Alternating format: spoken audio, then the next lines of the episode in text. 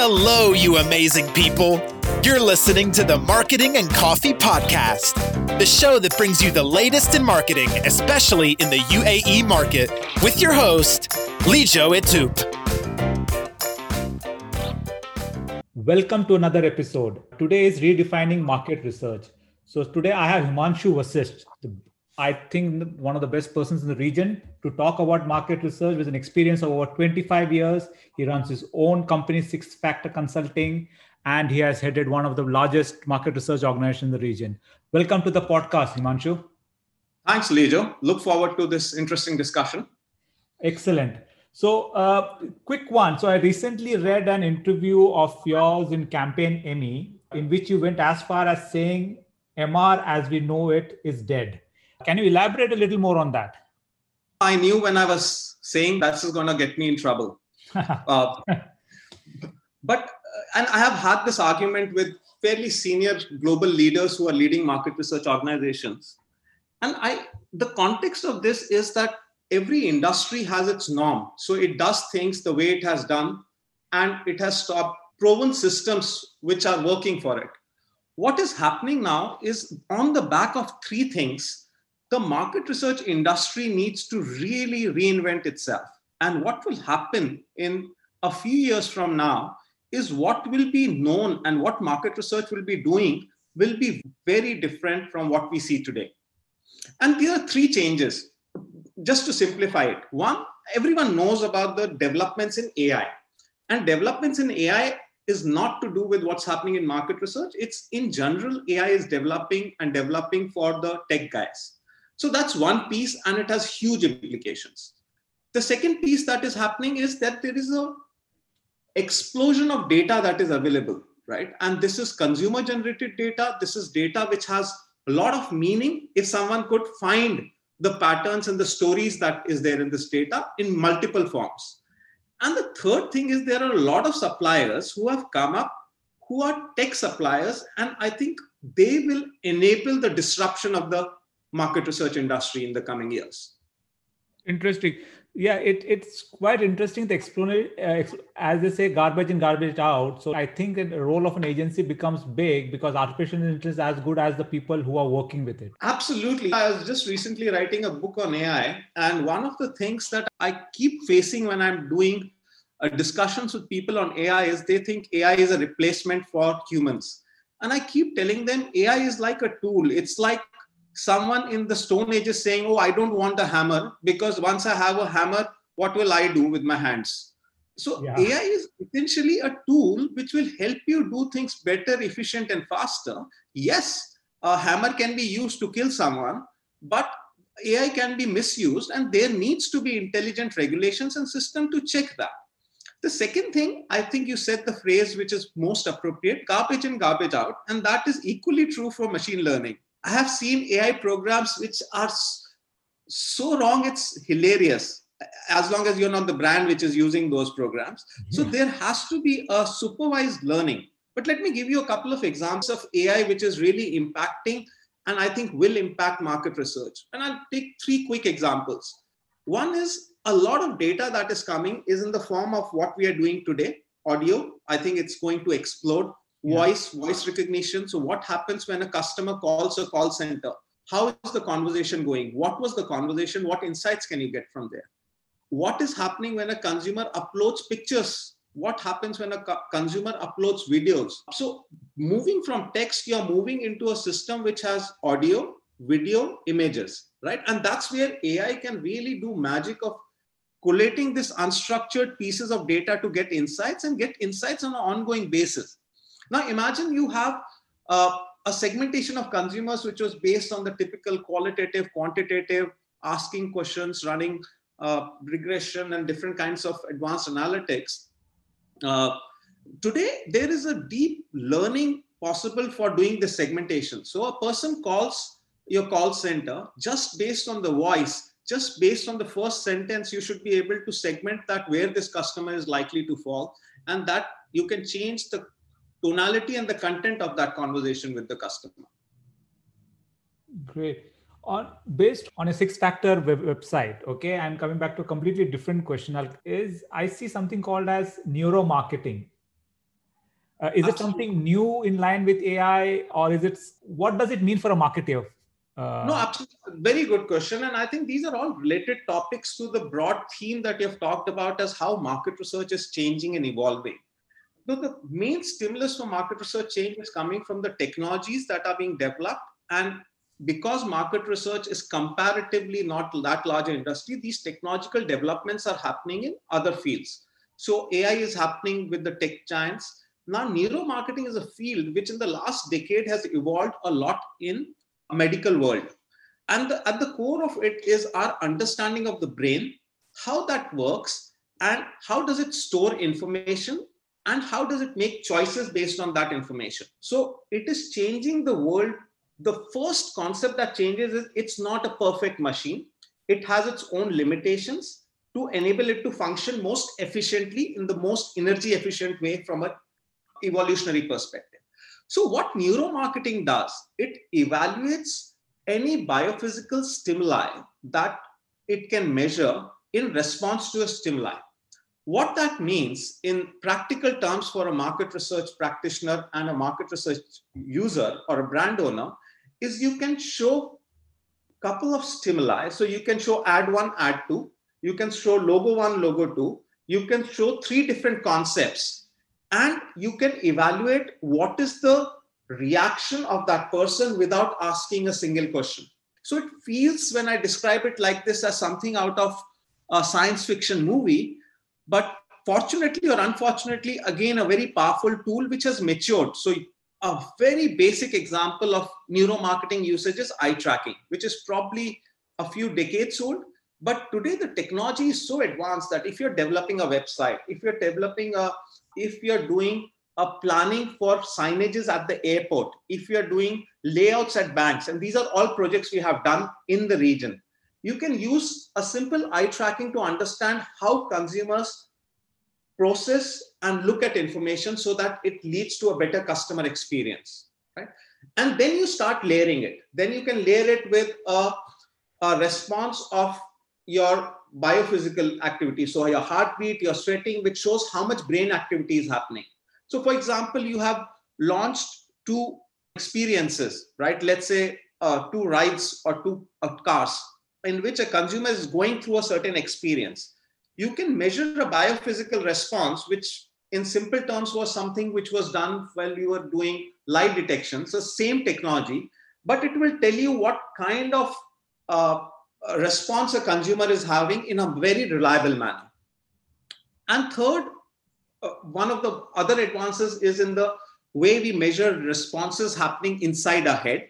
So, just a simple measurement on the surface of electrical activity happening in different parts of the brain tells you how a consumer is processing a certain information, what is he retaining, and which part of the brain is he processing, and therefore, what is the likely impact of this stimulus similarly, I can go on and on. You can measure the muscle movement on the faces, so it's not intrusive. You can analyze voice again with the advent of Alexa and what these companies are doing in the next few years. I will see a tremendous progress in uh, analyzing voice, creating voice signatures, but also understanding when a person says, I like it, what does that mean from, from what's going on in his mind? And these are very powerful tools for marketers to use which can provide accurate, reliable, and predictable understanding of how the consumers will react to any uh, marketing stimuli that they're putting out there.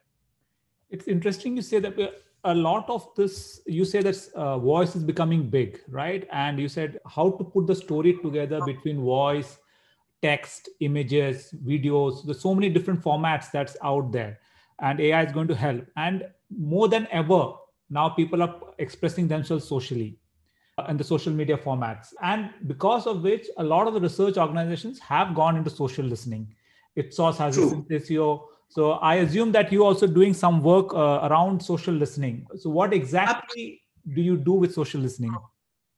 Absolutely. So i think the uh, the pattern is emerging right? So the pattern is that there is new technology.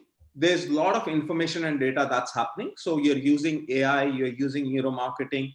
Now, with the amount and content of data that's generated on the social media, there are four or five basic levels, right? So the first level that evolved in social media listening was there was these tools which I would call crawlers. So what they would do is you would give a term there, right? You would say fresh milk, and they would crawl the net and pick up everything around fresh milk. And then they would tell you number of mentions. They would do some analysis to tell you how many happened with your brand, how many happened with competitor brand. And this, in my mind, was level one, uh, which evolved over a period of time, which has its own issues. Then what has happened is you start putting, putting this data in certain context. So then there is contextual crawling that is happening. And there a bit of AI has started coming into play. For example, what we have done is we have trained machine machines to read data in a certain context. So for example, you can use the entire Wikipedia and the RSS feeds to say that words occur together and therefore which personality is associated with which brand, which personality is associated with sports, which is so there's a context that the machine knows and then it does crawling and then it can get a richer understanding of the data that it captures. Now, what has happened at level three is that now you have context, you have data that has emerged. And at the third level, now what you have to do is you have to look at longitudinal data. So, one of the last pieces that has started emerging for us as we are working with some of the uh, big clients is to try and guide them into where the market is likely to evolve in 10 years from now. So, yeah. in 10 years from now, and literally to plan for that kind of uh, uh, that kind of time horizon can you today say what when will so is yoga becoming big there is entire trend about short form video. How can we at what point can you pick it up? And how quickly can you action that? Now that is likely to give you the most competitive advantage. So what we have done as far as social listening is concerned is combine these pieces to one provide what is happening with your brand. So this is what we call a static view right? So a category understanding a brand understanding a consumer understanding in terms of what's happening with either of these pillars right? Uh, the second level then goes into understanding the context in which your category exists and therefore what you can do to engage uh, create action and create a likability for your brand. That's the second. And the third is to provide intelligence to where things are likely to move so you get competitive advantage. And it's the third piece where we are seeing maximum traction or utility for the brands where they can say, okay, if I want to invest, I need to invest in this ingredient. I want to invest in this product. I want to invest in this form of communication. This is the trending topic. Today, if you look at a brand and how it's engaging, you have to really be on top of the game to quickly capitalize on what is trending, right? That's how you maximize your budget. That's how you create your brand. Today, a brand cannot be a static brand. It has to stand for something. So, like for example, Black Lives Matter in the US. Now, it, earlier, it, the strategy for global brands would have been okay, stay away from controversies. Today, you have to take a stand, right? And all this leads to you have to have a dynamic uh, intelligence and that intelligence can only today in the most efficient form come from being on top of your social media and social conversations that are happening. So that's how it's evolving. And i think it has to be again the mistake that the industry should not do is become tool centric. You have to become need centric. So a lot of organizations what they do is oh i've bought this tool and this is the best way to do it. No the best way to do it will change as technology evolves as data privacy laws evolve, uh, as the brand requirements and consumer platforms evolve. So today, TikTok is a fantastic opportunity, but nobody can crack it. Instagram gives you so many insights, but Instagram now, when it does short form video, how do you incorporate that into your digital intelligence? And all these processes are dynamic and ongoing. So you also, as a provider, need to have that flexibility to provide social media intelligence. Yeah, exactly. And the thing to sense that pattern. So data will throw something, but the human intervention I feel is required to make sense of that. What does it mean eventually? Absolutely, Lijo. And I think one of the things that I really struggle with in global conversations is uh, this resistance saying that, and whether it's stated upfront or at a subconscious level, where people feel, you know what, oh, now there is artificial intelligence which can create content. So I can do A/B testing using uh, uh, the partners such as Facebook and Google because I can launch different campaigns. And what I continue to tell them is, guys, that's great because that takes the role of a market research consultant to the next level, which is more fulfilling, more satisfying, and honestly, something that you can charge for much more.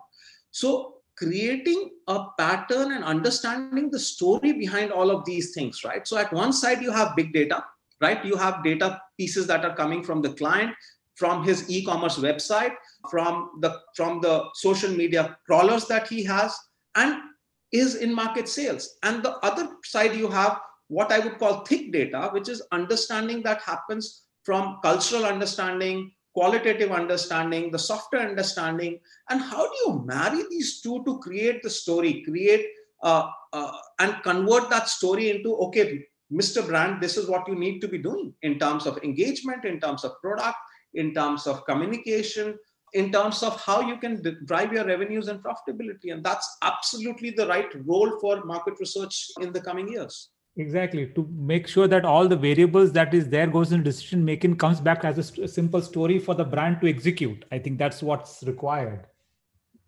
Perfectly said. And that is where i think a lot of uh, market researchers will decide either they are on the side of the fence where they are struggling because the, the recruitment is being taken care and they are stuck with saying i have a community and they are stuck with saying i have this tool or i have this brand equity model or brand tracking model. And there'll be other organizations and researchers who will jump to the other side and say great. You have tell me what kind of data assets do you have? Tell me what is your business need and let me answer them to the best of capabilities using the different solutions that i have. And this is the story. This is what your brand is uh, where it exists. This is where it can be. This is where your consumers are. This is where the cultural changes are. This is where the trends are. And therefore, Mr. Brand Owner, this is what you need to be doing. That's the future for market research. So consumers across the world are, I think you've got an operation in APAC also, right? Besides Middle East?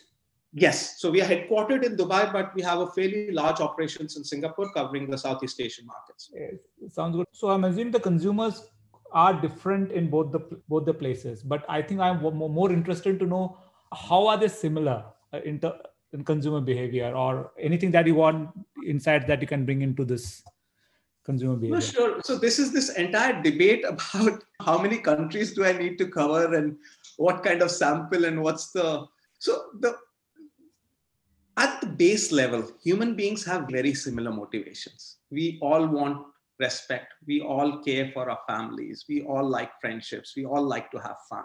So there are certain very strong universal motivations. And when we are working with a brand like Google, with uh, a brand like Visa, a brand like General Motors, so which are global brands, you need to, a Coke and a Pepsi are good examples, right? Whether it's a, uh, so you need to have a common understanding of what motivates and how consumers are changing across the globe. What differs and what becomes contextual is the application of a certain concept. So, for example, if a person wants to have fun is a good global platform, but I need to understand what is fun in Philippines, what is fun in Saudi, and what is fun in India. And that will make my brand. And this can actually, this hyper local understanding can also be supported by what I would say uh, social media understanding. So, what is tagged as funny and humorous in different cultures is very different. And therefore, you need to be conscious one, that you have a common understanding of consumers, and that is what your brand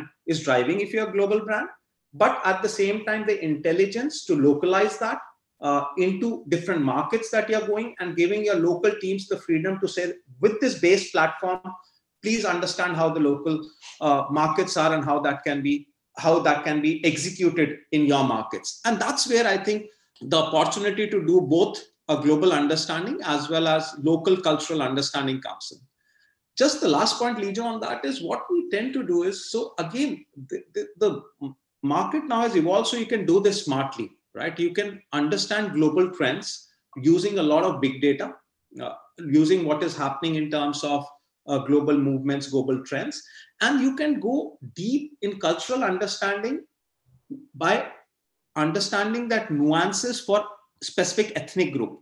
Now, that ethnic group could be very specific, a country level, income level, a gender level, depending again on how your campaign will be or how your brand will be engaged. So, depending on what level you're going to engage uh, with the consumers in the specific geography. You have spoken about the eye tracking as one of the key things that's that you do in to understand consumer yes. behavior, right? And that there's a use case strongly on e-commerce. So brings me to the question: Is e-commerce predominantly used by the larger, organi- older generation organizations who do FMCG? Are the new age companies like e-commerce or fintech companies using market research? So what are the use cases that these guys have, other than maybe eye tracking that we uh, covered uh, at the beginning of the conversation?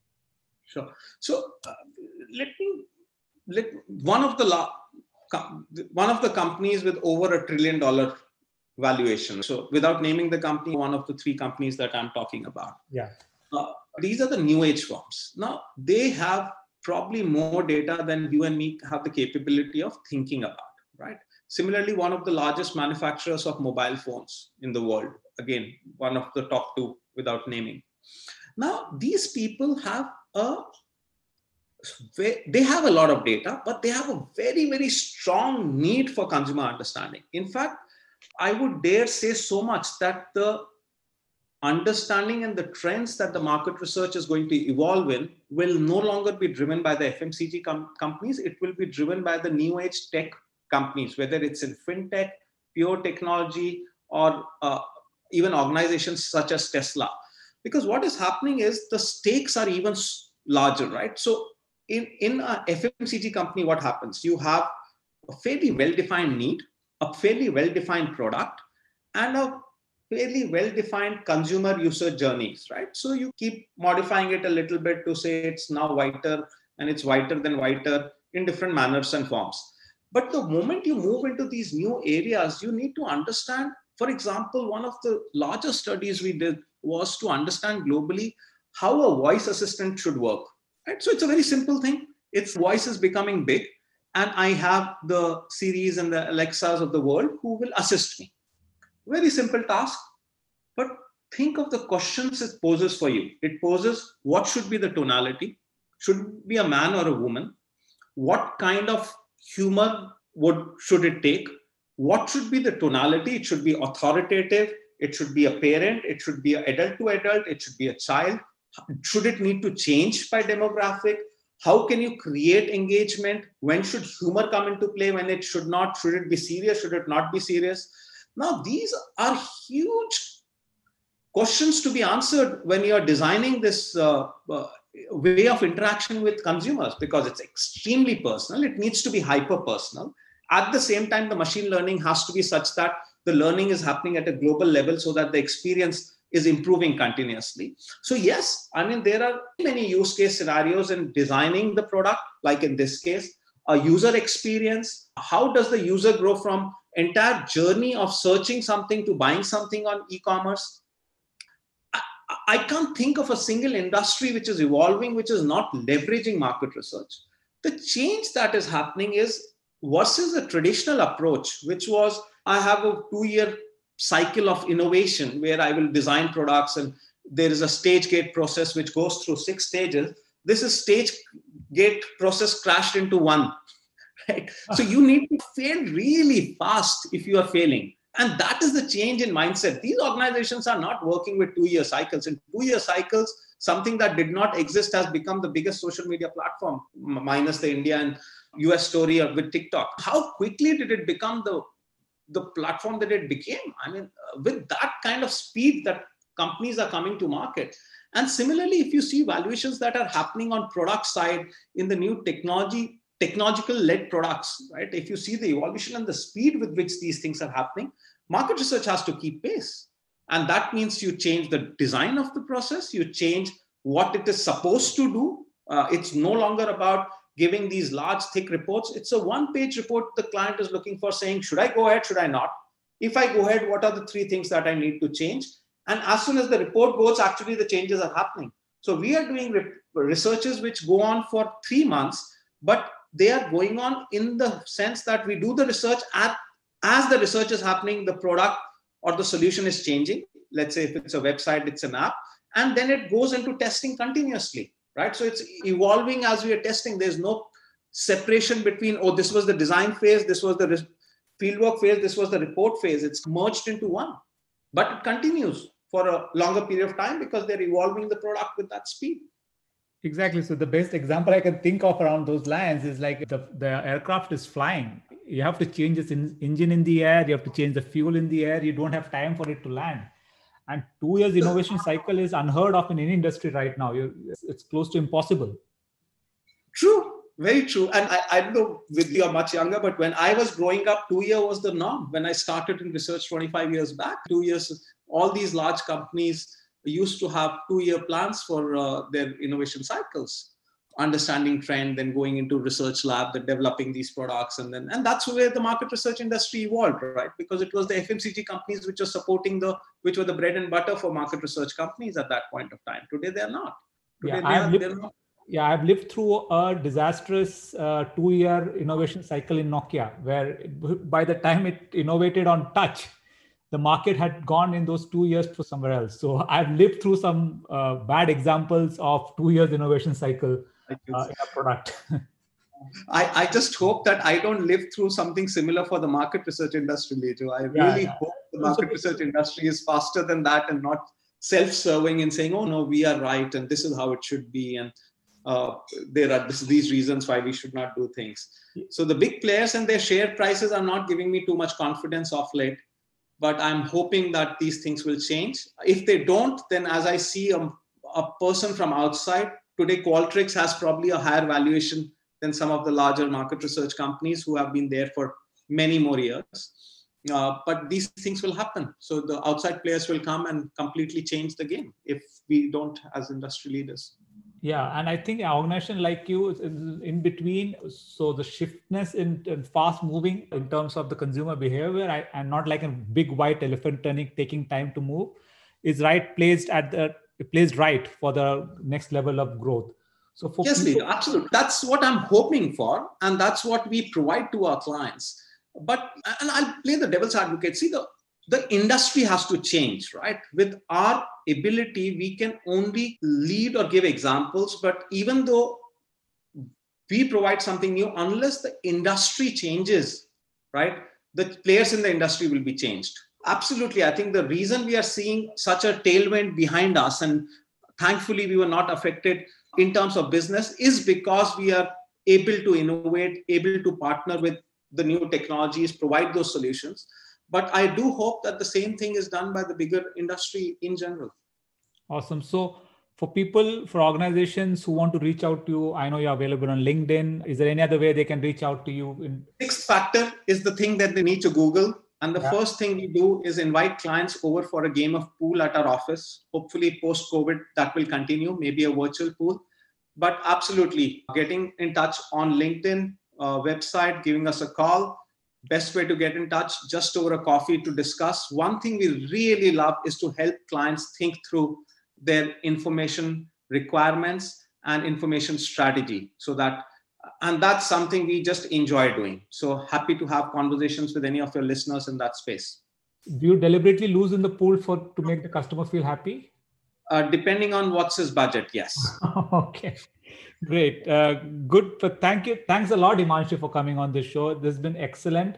There's so many times I feel I wanted to ask so many questions. I had to call, restrict myself, considering that I wanted to uh, keep within the timelines. But we'll have continuous conversation after this podcast. Thanks a lot. It's been a pleasure. Thank you, Lijo. Thank you for the opportunity. Thank you.